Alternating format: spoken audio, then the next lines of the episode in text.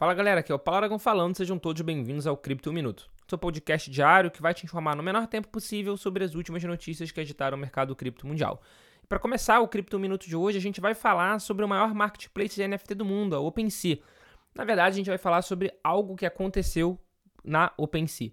Dois hackers éticos, que a gente chama de White Hat, né, que são os hackers do bem, receberam recompensas que totalizaram mais de um milhão de reais pela OpenSea. Eles descobriram e relataram vulnerabilidades críticas na plataforma ao longo das últimas semanas. Cada hacker recebeu um total de 100 mil dólares, ou seja, mais de meio milhão de reais, considerando a cotação atual.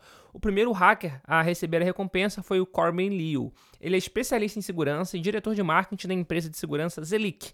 Conforme informou o The Block, Liu divulgou o caso na última segunda-feira, dia 26, por meio da plataforma de recompensa de bugs HackerRun.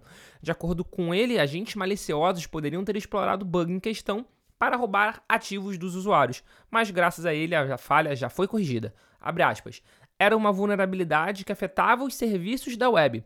Isso permitiria que o invasor comprometesse a infraestrutura da OpenSea. O outro hacker White Hat, que não teve seu nome revelado, ele se identifica apenas como Nix.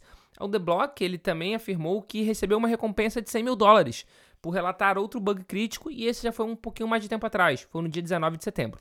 No entanto, ele não forneceu detalhes mais aprofundados sobre o bug que encontrou na plataforma. Em vez disso, ele disse apenas que o assunto era confidencial. Abre aspas. O relatório de vulnerabilidade, quaisquer detalhes em torno dele são confidenciais. Fecha aspas. Vale ressaltar que é muito interessante o fato da OpenSea ter esse programa de bug bounty, ou seja, de recompensa por quem localizar bugs, né? Isso demonstra o comprometimento da plataforma em buscar soluções e melhorar a sua segurança. Bola dentro da OpenSea. Para continuar o Cripto Minuto de hoje, a gente vai falar do mercado brasileiro, o exchange de criptomoedas Mercado Bitcoin recebeu uma intimação da CVM, que para quem não sabe é a Comissão de Valores Imobiliários, nessa terça-feira, dia 27, para prestar informações sobre a oferta de um de seus produtos. De acordo com o Estadão, a autarquia quer obter detalhes sobre os investimentos ditos, abre aspas, renda fixa digital, fecha aspas, que o mercado Bitcoin oferece a seus clientes.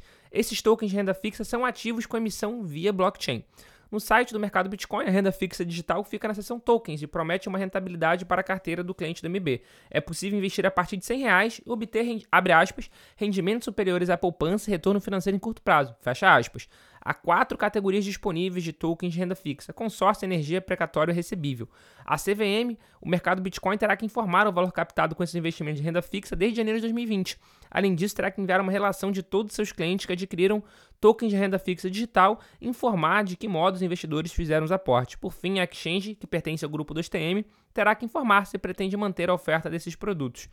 Conforme diz a CVM na intimação, o mercado Bitcoin pode sofrer ações cautelares caso mantenha ofertas irregulares. Vale ressaltar que uh, o mercado Bitcoin não foi a única exchange que oferece esse tipo de ativo a receber essa notificação, a receber essa intimação da CVM. E vale explicar também que como funciona esse token de dito renda fixa do mercado Bitcoin. É na verdade ativo outros ativos que são tokenizados, como por exemplo precatório. Precatório é quando você processa o Estado, o governo, por exemplo, e você ganha na justiça o direito de receber esse valor. Só que você vai receber esse valor em algum momento, que geralmente demora anos. Então o que, que tem gente que faz?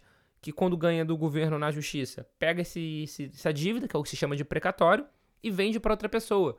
Como você está antecipando essa receita, você recebe menos, a pessoa vai esperar aquele tempo, mas vai receber o valor cheio. Então, o mercado Bitcoin ele compra, por exemplo, esses precatórios e divide em vários pedaços, milhares de pedaços, e vendem os tokens. Vale ressaltar que o mercado Bitcoin afirmou que toda a sua oferta de tokens é em conformidade à CVM. Vamos aguardar aí os próximos capítulos. É, no dia de ontem, inclusive, no dia 28 de setembro, a gente viu outra exchange brasileira que oferece também esse tipo de serviço, que também chamava de renda fixa, modificando o, o, o nome da sessão. Então, muito provavelmente já foi algum ajuste de conduta solicitado pela CVM, que muito provavelmente vai ser também o caminho a seguir pelo mercado Bitcoin. Continuando o Cripto Minuto de hoje, para fechar, a gente vai falar sobre o Ethereum, sobre a rede do Ethereum. Ao que parece, os temores de, censuras, de censura na, na rede do Ether né, estão se confirmando, de acordo com um pesquisador chamado Tony. Em uma nova pesquisa, o Tony afirmou que pelo menos 23% dos blocos do Ethereum estão em conformidade com sanções impostas pelos Estados Unidos. Nesse sentido, as sanções envolvem, sobretudo, transações feitas com mixers de criptomoedas tornado cash, que foi bloqueado pelo governo dos Estados Unidos em agosto. Ele também disse que a censura aumentou devido ao uso de um serviço chamado Flashbots, mas que aumentou após a implementação do demerge. De acordo com a pesquisa, a censura parte do Flashbot, operador de valor máximo extraível da rede do Ethereum. Esse operador está censurando todas as transações originadas do Tornado Cash. Na sua análise, ele levou em conta todos os 19.436 blocos gerados no Ethereum desde a implementação do Demerge até a publicação desse texto lá no criptofácil.com. Destes blocos, o pesquisador analisou aqueles minerados com o uso dos flashbots. E conforme revelou a pesquisa, nenhum bloco continha qualquer transação conectada ao Tornado Cash. O Flashbots parece estar censurando as transações por padrão, pois visa cumprir os requisitos regulatórios, ou seja, o software estabelece esse filtro independentemente da vontade do usuário. Vamos ver o que, que isso vai dar, se realmente essa censura vai acontecer ou não, apesar de a gente saber que a rede do Ethereum, a rede do Bitcoin, por exemplo, ela é descentralizada, não tem nenhum dono nem nada do gênero. Então vamos ver o que, que vai acontecer. Vamos ver também sobre essa questão do Tornado Cash, pois ainda tem muita água para passar por debaixo dessa ponte.